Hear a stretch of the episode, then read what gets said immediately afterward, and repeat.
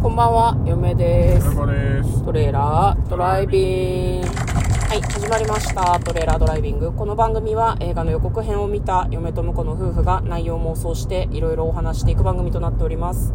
運転中にお送りしているので安全運転でお願いします。はい、今日も映画の妄想をお届けいたします。はい、今日妄想する作品はこちらです。屋根裏のラジャー2023年12月15日公開108分の作品です。はい。えこちらですね、えスタジオポノック、あれですね、スタジオジブリのうんこ後継の事務所みたいなことでいいのかしらね。あ、そうなんですか。えー、まあ、絵はね、確かにジブリのキャラデザの人っぽい感じだったけどね。えスタジオポノックって違う、違うのかな？どうなんでしょう？結構スタッフがスタジオポノックにそのまま行ったのかな、でもスタジオジブリもさ、うん。君たちはどう生きるかとか作ってるからさ、作ってるから、ね。その辺の人間の配置はどう、でも、君たちはどう生きるかは、他のアニメのさ、事務、事務所？制作のところもさ、結構手伝ってたから、うん。それは割と横のつながりでやってんのかもね、知らんけど。そうねうん。まあ、もしくはポノックにがっつりメインスタッフが抜けたから、うん。あの、外注を増やしたのかもしれないし、まあ、あその辺わかんないですけどね。ーね。いや、ちょっと、あの、妄想の前に話がずれますけど、うん。最近プロフェッショナル仕事の流儀に、はいはい。宮崎駿監督の2000何日みたいなあれね。回があったらしくて、ちょっと見そびれちゃったんだけどね。よ。ね。その君たちはどう生きるかを作った時の,、まあその密着うん。がまあなんか出てたらしくて、そこにこの作品の話とかもちょっと出てきたりしてないのかな。どうでしょうね。うん。ね。いや、さすがにジブリの作品だけだとは思うけど、話に出るのはね。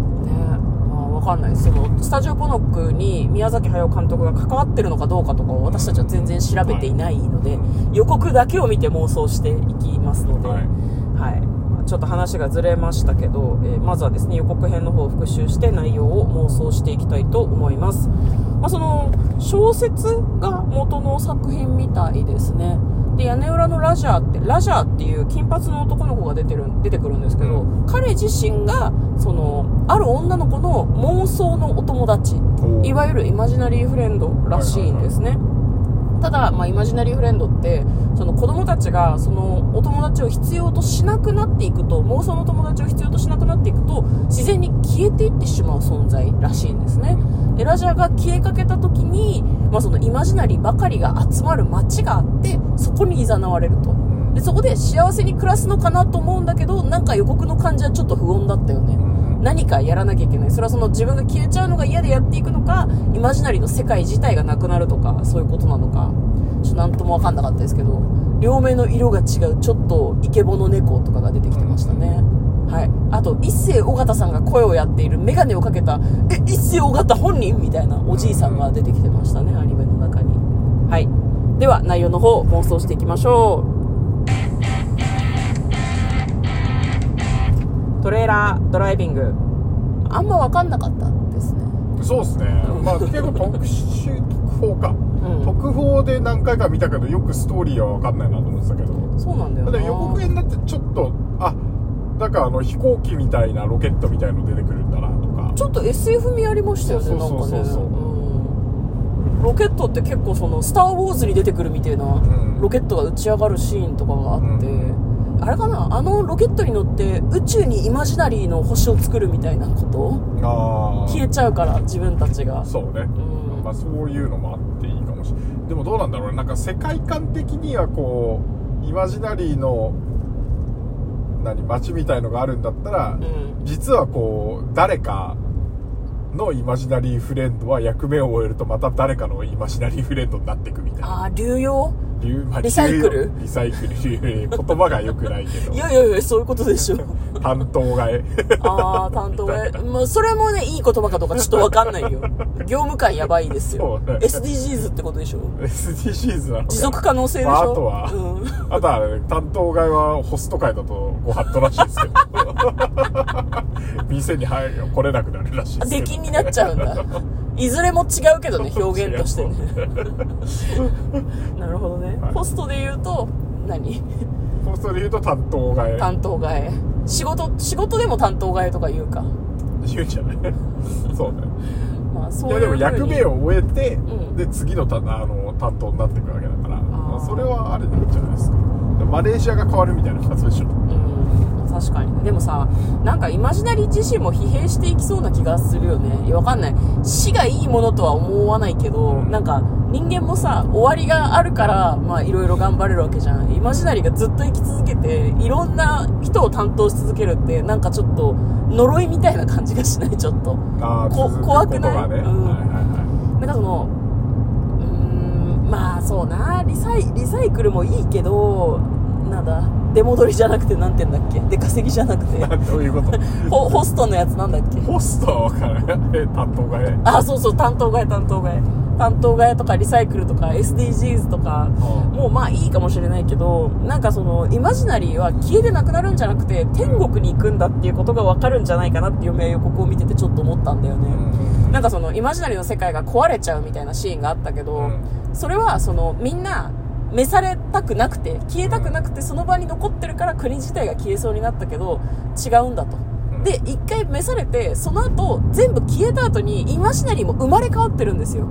だまんまリサイクルじゃなくてその魂はイマジナリーの魂は一回召されてまた転生するから OK っていうことで消えることをみんな受け入れるんじじゃあリゃないかな。サイクルでいいんじゃないそれはだからだから元の形を保ってないってことでしょ？あそうそうそうそう。リサイクル。魂は一緒。あそうそう。だからじゃあの合ってんのか？そのまま使いますなリユースですから。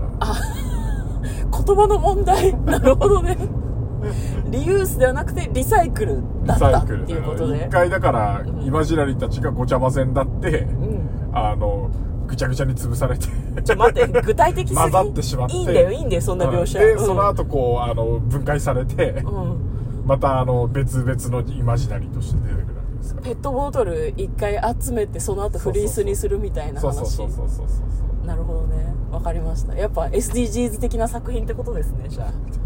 屋根裏のラジアは。そうね。まあまあいいんじゃないですかいいんじゃないですか。わかりました。じゃあまあねリサイクルでかつ担当替え担当替えじゃないんだよな。担当替えはリサイクルだからご法度でしょ？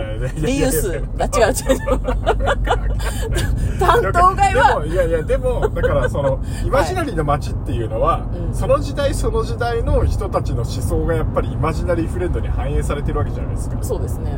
まあ昭和だったら昭和っぽいイマジナリーフレンドで令和なら令和っぽいイマジナリーフレンドのはずだから。なるほど。うんだからやっぱその時代のか変わるごとにイマジナリーの世界もうん。まとめてこう何？リサイクル。ぐちゃって混ざって新しいものが生まれるっていうのは、ん。だから世代交代みたいなのも結構入入るんじゃないかなイメージとして。なるほどね。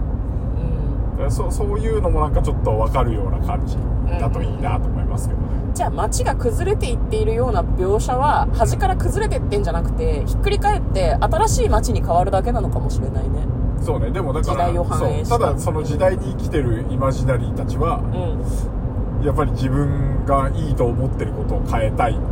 あの変え変えていいと思ってる人もいるだろうし変えたくない変え人もいるよ、ね、たくない人もいるからやっぱそこはなんか葛藤がんあるんじゃないかなと思いますけどね、なるほどね。そうですね。ね。